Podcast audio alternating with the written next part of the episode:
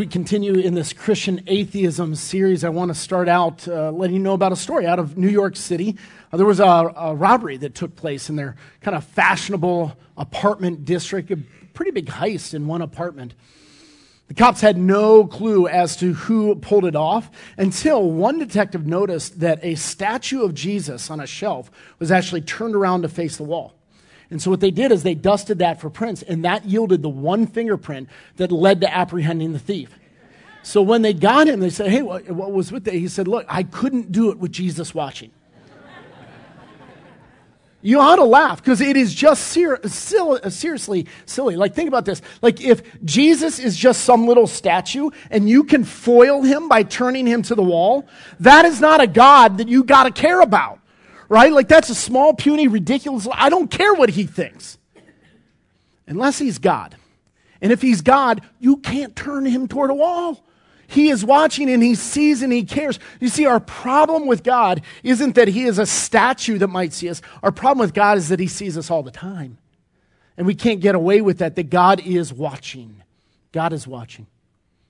So, we're in this series on Christian atheism, and what we're talking about is a, a contradiction. Because that, that term, Christian atheism, implies a contradiction, right? It's all about a contradiction between our lips and our life. That we say we believe something, but then we live totally differently. Like we said, what do you really believe? Not what you say you believe, but what does your life say? What do you really believe? There is this contradiction.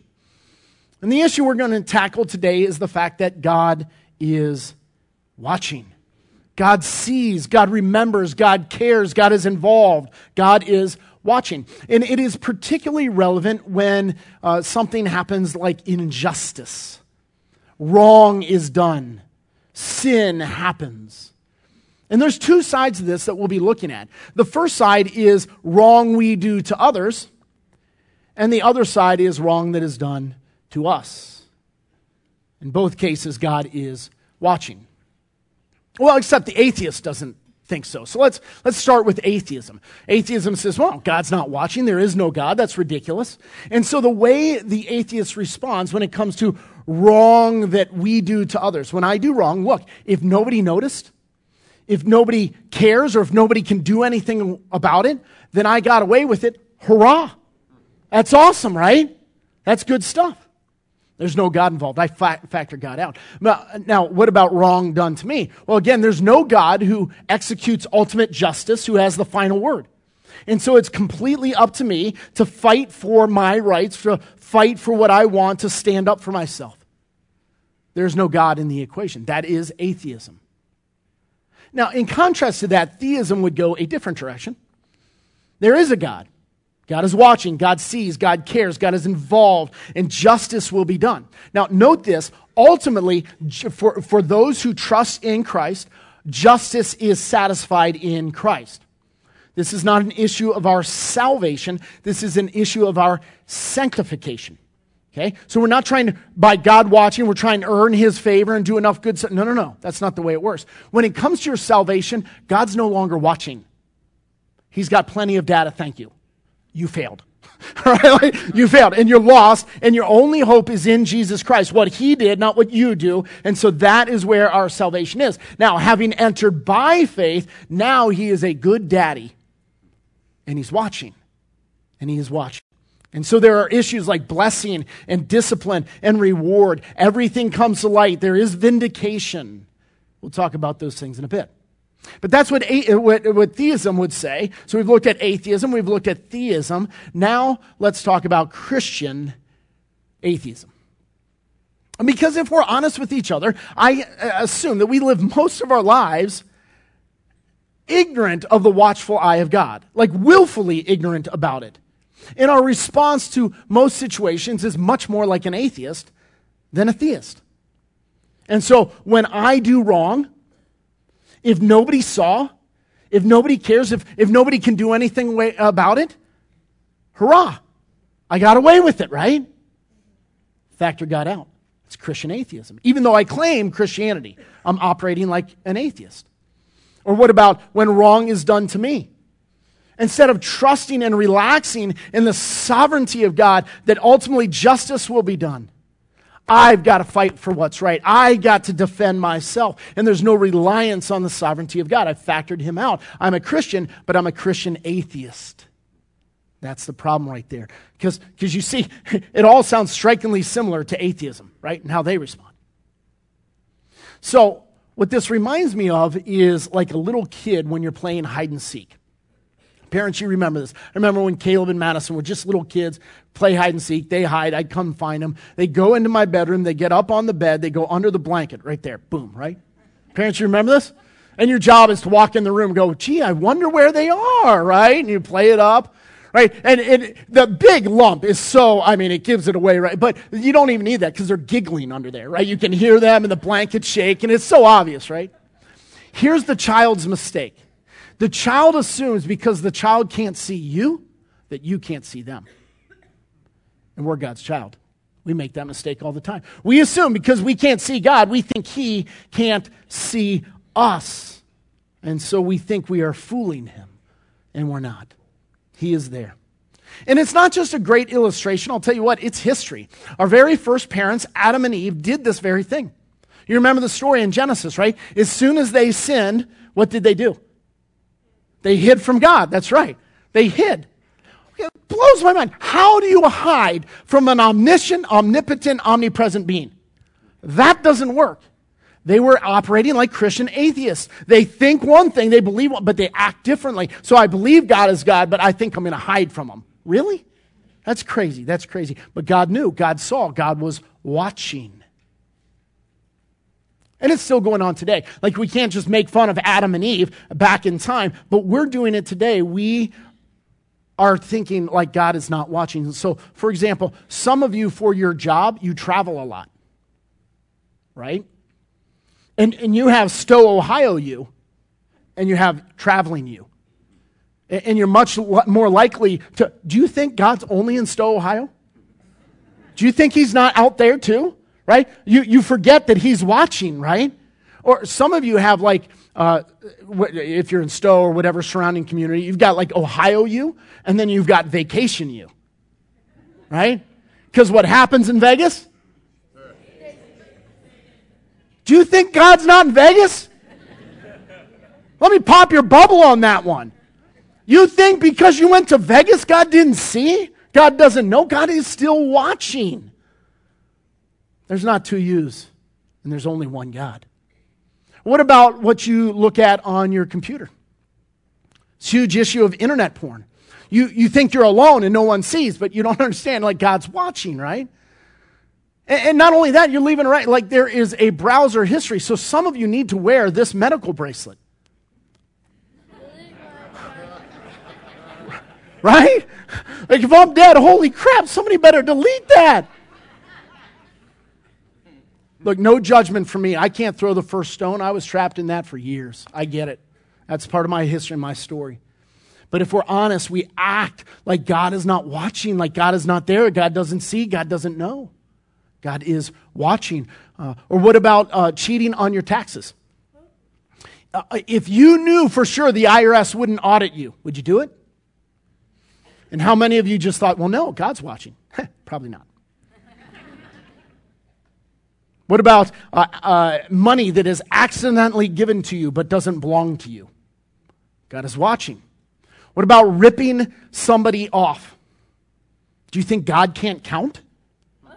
Do you think God doesn't see? God doesn't watch? What about ripping God off? How do you rip God off? The Old Testament answers that. He says in tithes and offerings. Like in what you're called by God to give to God for his kingdom, for his ministry, when you withhold that, you're actually robbing God. You think God can't see? God doesn't know? We act like God is not watching. Listen, we all have something. There's all, we all have something that we do. We are all like kids hiding under a blanket thinking God can't find us. We are all like thieves that turn the statue to the wall and think that Jesus can't see us. That's silly. It's just silly. Don't we live most of our lives, though we claim Christianity, but we actually operate like atheists? We act like God is not watching, like God cannot see. That is Christian atheism. Saying one thing, but living something differently. And what I want to do is I want to allow theism then to speak into that and to correct us. And in a nutshell, theism says God is. Period. God is. And because God is, God is God, and God always sees. He's everywhere. He remembers, He sees, He cares, He knows everything. God is watching. And the consistent theist not only knows that and believes that, but lives in accord with that. And that's our problem. We often don't. So, what I want to do is something a little bit maybe more unique this morning. I want to do a little rapid fire scripture thing on you because I need you to catch how pervasive this thought is throughout the scriptures. It's all over the place. Look with me, if you will, at Psalm 33, verses 13 to 15 says Yahweh looks down from heaven. He sees all the children of man. From where he sits enthroned, he looks out on all the inhabitants of the earth. He who fashions the hearts of them all and observes all their deeds. Vegas 2. Right? God is watching. Go to Psalm 94, verses 1 to 9. Oh, Yahweh, God of vengeance. O God of vengeance, shine forth. Rise up, O judge of the earth. Repay to the proud what they deserve. They kill the widow and the sojourner and murder the fatherless, and they say, Yahweh does not see. The God of Jacob does not perceive. Understand, O dullest of people. Wait a minute, that's not nice. He's not being nice right now, okay? Listen, understand, O dullest of the people, fools. When will you be wise? He who planted the ear, does he not hear? He who formed the eye, does he not see? You understand the very idea of sight was formed in the mind of God. The very design of the eyeball was formed in the mind of God. Why do you think he himself does not see? God is watching. Go to the next book, Proverbs. How about 521 says, For a man's ways are before the eyes of Yahweh, and he ponders all his paths. 15.3 says, The eyes of Yahweh are in every place, keeping watch on the evil and the good. It's all Old Testament, right? Well, all right, Galatians chapter 6, verses 7 to 9. Do not be deceived. God is not mocked. For whatever one sows, that he will also reap. For the one who sows to his own flesh will from the flesh reap corruption, but to the one who sows to the Spirit will from the Spirit reap eternal life. And let us not grow weary of doing good, for in due season we will reap if we do not give up. Don't be deceived, folks. Don't be deceived by Christian atheism. God's not mocked. Like you think you're going to fool God by turning him to a shell? No. You sow to the flesh, you reap corruption from the flesh. You sow to the spirit, you reap blessing from the spirit. God is watching. He's not fooled by this.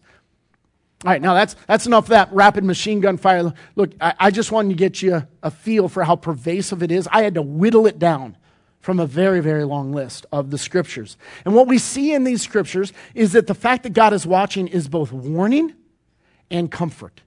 Warning and comfort. And I want to look at both of those. It's warning in the sense of when you do wrong, be warned. God is watching. We've got to get rid of our willful ignorance of the watchful presence of God. He knows, He sees, He remembers. So when you're flying down the highway at 80, 85 miles per hour, and you see up on the horizon, you see a state trooper in the median, what do you do? Slow down, don't you? Why? Because there is an authority who is watching and can discipline you right? You understand God is your authority. He's always watching and he can discipline you. So why are you not slowing down already? I thought about doing a different illustration here. So when you're going through your neighborhood, you're used to rolling through stop signs. And you come to one near your house, but I feel like that was already covered last week by Austin, so I'm just going to let that one go. Oh goodness. I remember this your salvation in Christ is absolutely solid. This is not a religion that leads to fear again, but this is grace and love and a relationship made possible through Christ. So, in terms of your, your salvation, God is not watching, He's got all the data He needs. Your only hope is Jesus Christ. And once you place your faith in Him, you get adopted as a daughter, adopted as a son, and He is a good daddy. Parents, do you watch over your kids? Why do you think God wouldn't watch over his? God is watching. And there's three implications from this. And the first one I want to give you is discipline. Hebrews 12 talks about this that God is a good father. And if you, as, uh, as earthly parents, know how to discipline your goods, uh, your kids for their good, for their development, for their growth, why do you think that God would not discipline his own kids? And he does.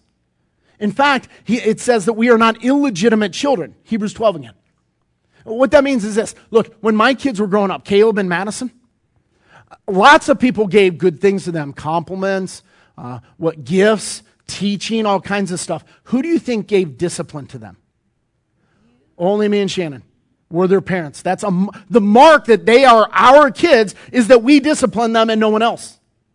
The mark that you are a child of God is that He disciplines you because He's a good father. Now, He will give you a whooping, but He will do it for your good and for your blessing as a heavenly father that wants to develop you and grow you up. The first mark is discipline.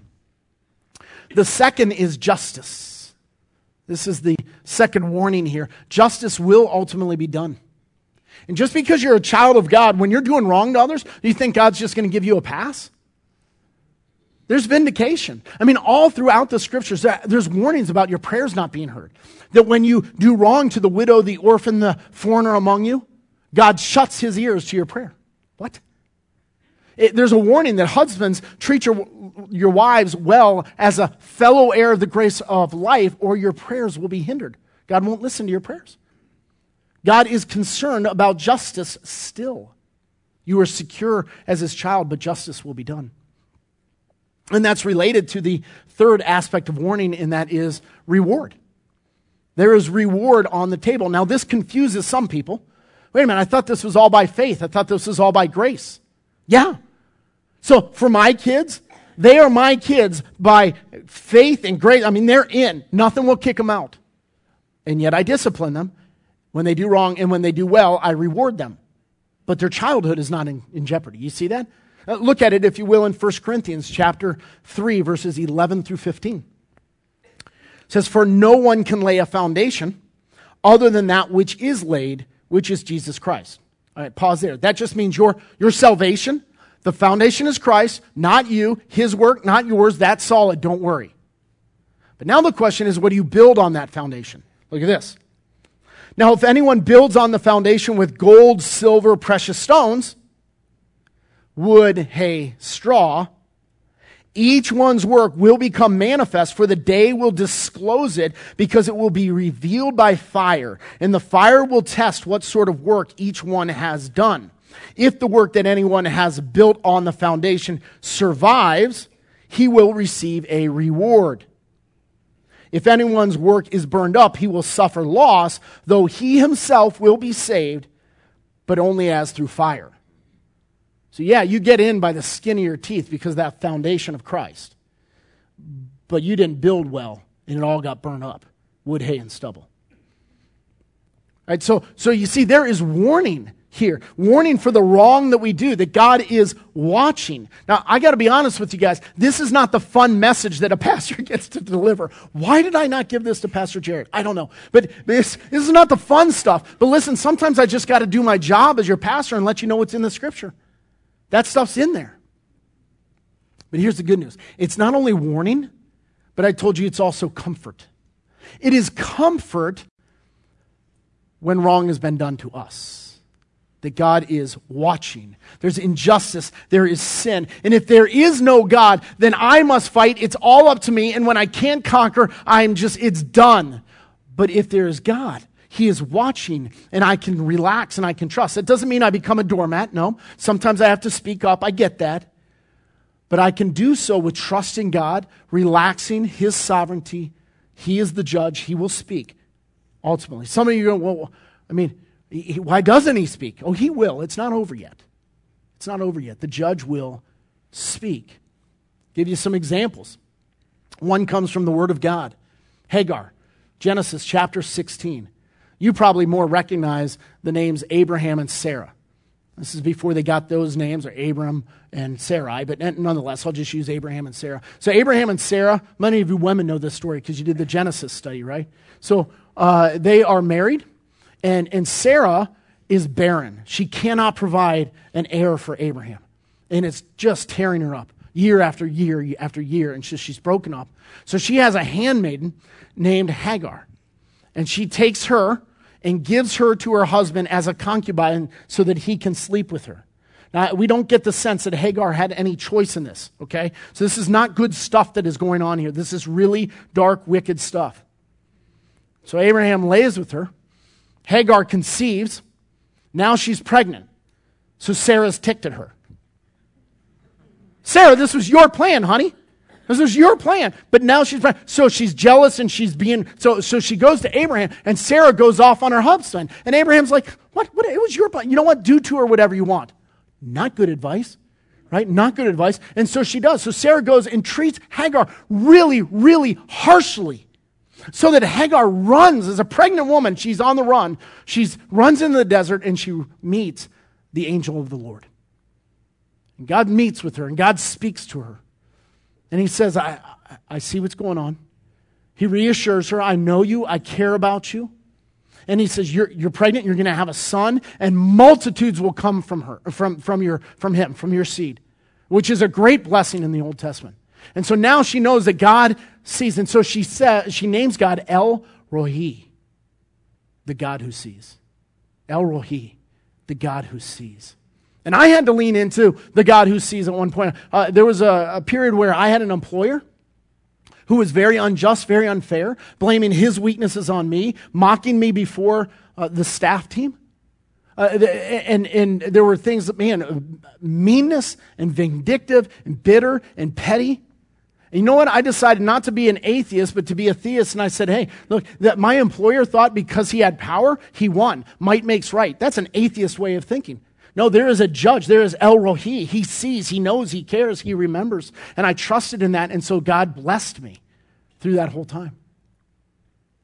El Roi, he sees. In fact, I'll give you one other example. We have wonderful brothers and sisters of color in our midst, and they have had to trust in, in El Roi because there's been great injustice done certainly in our past as a nation. And I praise God for how He has grown us and how we have grown so much in the area of racial injustice. But let's not pretend like we've arrived. There's still racial injustice going on today.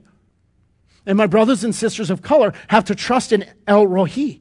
We still have to speak up at times, no doubt. But there's a trust that God is sovereign and that justice will be done. He sees, He remembers, justice will be delivered. One day. One day. See, so sometimes God is not just watching as a cop to bust you. Sometimes God is watching as a mama bear protecting her cubs because he loves you and he wants to take care of you. And so when wrong is being done to you, God is watching. Take, take comfort in that. Is it over yet? No, it, it ain't over yet. He hasn't spoken finally, but he will. He will. See, so God is watching, and that is warning when you do wrong but it is also comfort when wrong is done to you. He is El Roi, the God who sees. Now, there is a twist to this, though, that he, uh, he is watching, and that is warning, that's comfort. But you know what? It is also comfort when you do wrong. The fact that God is watching ought to be comforting to you when you are the wrongdoer. Look at what Jesus said in John 10:10. 10, 10. Love this verse. Jesus said, "The thief comes only to steal and kill and destroy. I came that they may have life and have it abundantly." What a great promise from our God who is watching. He came to give us life. Now, interestingly, we respond to that. You know what we do? We try to hide our life from the one who's trying to give us life and we try to expose our life and reveal our life to the thief. That's a reference to Satan, the evil one who came to steal, kill, and destroy. And we're trusting that guy. What is wrong with that picture? And look, if you look at this verse, you'll notice something. It is not a choice between theism and atheism. It is not a choice between God and no God. It is a choice between God and Satan. Even if Satan comes by way of presumed atheism. The choice is between God and Satan. So, why would we want to hide our life from the one who wants to give us life? But we do. And you know what the result is? We don't get life, we get addictions addiction to food, shopping, internet porn, gambling, alcohol, other substances, all kinds of stuff. And even if you're not an addict, there's sin. And what is sin? Sin is destroying us. It's draining us, it's sucking life from us, isolating us, bringing us shame, destroying how we think and how we interact, and destroying our attitudes. Sin is just destroying us. You understand the problem is not that, oh, don't sin. It's that sin will kill you. And the issue with God watching is you better be careful. God's watching. That's not it. It's that God wants to give you life, wants to bless you. The fact that God is watching is a huge comfort to me when I do wrong. I need Him watching over me. The fact that God sees, that God cares, that God is watching, that is His grace into my life. What's the alternative? That God doesn't watch over me? That God doesn't care about me? That God abandons me to my own hell bent sin and destruction? You know who gets abandoned? By God? It's those in hell. That's not what I want. The fact that God is watching my life, even when I'm sinning, is a huge blessing. I've told you before that God has enough compassion to accept you just the way you are. But He also has enough compassion to not leave you like that. He is watching and He cares. He's a good daddy. Praise God that He is a good Father and He is watching over us. I mean, like He watches everything, He sees everything. Look, look if you will, at Hebrews 4, verse 13. Look how it puts it. And no creature is hidden from his sight, but all are naked and exposed to the eyes of him to whom we must give an account. How do you emotionally feel about the fact that you are naked and exposed before God? Give you the heebie jeebies a little bit? Listen, uh, oddly, there are only two people in my life with whom I get naked. This is the NyQuil talking right here, okay? It just got weird. it just got weird, all right? Only two people in life with whom I get naked. One is my wife, and we're not talking about that. It's none of your business, all right? Shut up. The second is some random dude named Kevin that I hardly know. He's my doctor. Isn't that weird? There's like two people in my life. I get my wife and this guy named Kevin. That's kind of weird. But think about it. What if I call him up, Dr. Kevin? I'm sick. I need your help. Will you come in? No. Will you tell me what's wrong? No. But I expect you to heal me. You expect, you, you understand it doesn't work like that, right? Like the reason you go to your doctor and you take it all off, I need my doctor to see every inch. I need him to examine, to diagnose so that he can heal me. Jesus is the great physician. He is the healer of our lives. And I need him. Even when I'm messing up, it's a great comfort to know that I can go to him and he can see all of me and he can examine me and heal me. You get the insanity of asking Jesus to heal your life while trying to hide your life from the great doctor. It's crazy. So I Psalm 139 ends with these verses. It's a great plea. It says, Search me, O God, and know my heart. Try me and know my anxious thoughts. Okay, now pause there. This is not somebody who expects to be vindicated. Right? This is not somebody going, hey, check me out, God, I'm good, aren't I? No, no, no. It's not what he's saying. Look at this. And see if there be any grievous way in me, and lead me in the way everlasting. Jesus is the only one who can lead you in the way everlasting. But to do that, he's got to heal you. He's got to examine you. And so we got to go before him and say, God, I am glad that you are El Roi. I am glad you are the God that is watching even my junk so that you see and you diagnose and you examine and you heal me. Lead me, Lord, lead me. So God is watching, and that is a warning when you're messing up. That's comfort when stuff is done to you, but it is also a comfort because He can heal our lives, and we need Him to. So, how do we wrap this up? I don't want you to be a Christian atheist. I don't. I don't want you to say one thing with your lips, but a whole nother thing with your life. I don't want you to say and think that God is watching, but then act like He's not watching. We do that all the time. We got to get rid of that. We're Christian atheists. So, what I want you to do instead are these four things right here. I want you to repent, relax, rejoice, and relate. I want you to repent because when you are sinning, God is watching. Right? So we got to repent of our sin in the past. You will sin today. Repent. Turn from that and go to your God. Repent. But then, secondly, relax. Because He is El Roi. And, and sin has been done to you and you've been hurt and you have been wounded, I want you to relax. God is sovereign. He is the judge. He sees, He knows, He remembers. Justice will be done. He has not spoken yet. He will. You can relax into His sovereignty. And then you can rejoice. You can rejoice that your good daddy sees you, watches you, cares for you, and is not going to let you just be abandoned to destruction. He's going to speak into your life and help you and heal you. Rejoice that God is watching because you're a mess, and so am I. And then relate. Relate. What we're saying is that God is watching. Now, sometimes you can be like, oh, that's no, no, no. What I'm saying is, God is right there 24 7. He's right there with you which means you can relate to Him all day long. I want you to love God with all your heart, soul, mind, and strength.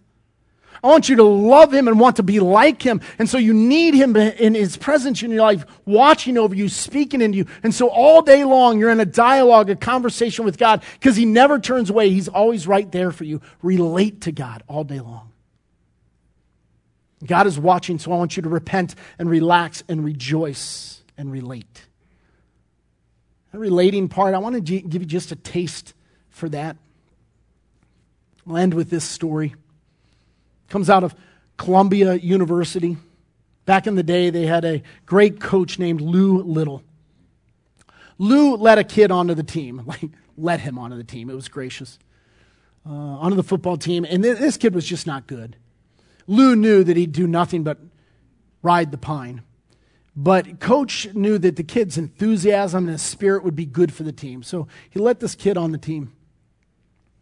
And he, and he really, again, he was good for spirit, but he wasn't good enough to ever play. He never went in on a game. But coach came to love the kid because he noticed when the kid's father would visit, the kid had a really close relationship with his dad. Whenever the father would come in town, coach would see them walking across the quad arm in arm. They were always, they were always arm in arm. Always. They were so close. They shared a, a faith. And, and so he would always see them coming out of the chapel every Sunday when the father visited, always arm in arm. Very close. It was heartbreaking then when coach got a call that the kid's father had died. And he had to be the one to deliver the news to the kid that your dad's dead. So the kid left, went home for the funeral. After uh, several days, he came back to school. And coach said, Son, I'm so sorry. Is there anything I can do for you?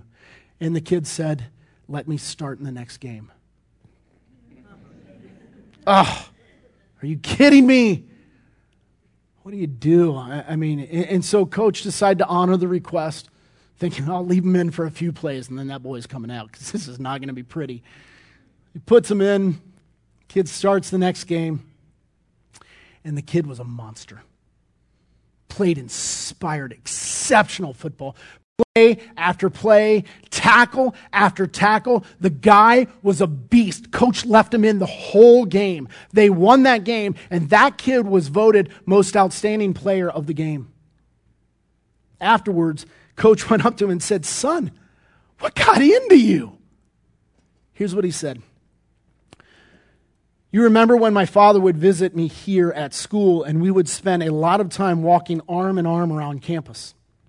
My father and I shared a secret that nobody around here knew anything about. You see, my father was blind. And today was the very first time he ever saw me play. Here's what I'm saying I want you to play like God is watching. He's your good, good father, and he loves you, and he loves to watch you play.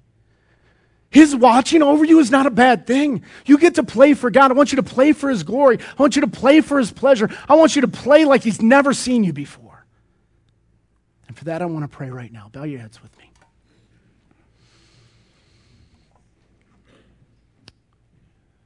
You are our good, good daddy. You are El Roi. And we worship you and praise you as such. And we admit before you, we got to repent because, Lord, sometimes we act like you don't see, like you don't watch, or we, sometimes we don't like that you watch. We repent of that right now. We need you. We need your eyes on us. We need your healing in our life. We need you rejoicing over us. We want to play for you like you've never seen us before. We want to play for your glory. We want to play for your pleasure. Lord God, would you be very present? Would you watch over us? And would you lead us to be people who repent, people who relax, people who rejoice, and then people who relate to you? Father, we love you. You are El Roi, and we praise you in Christ's name. Amen.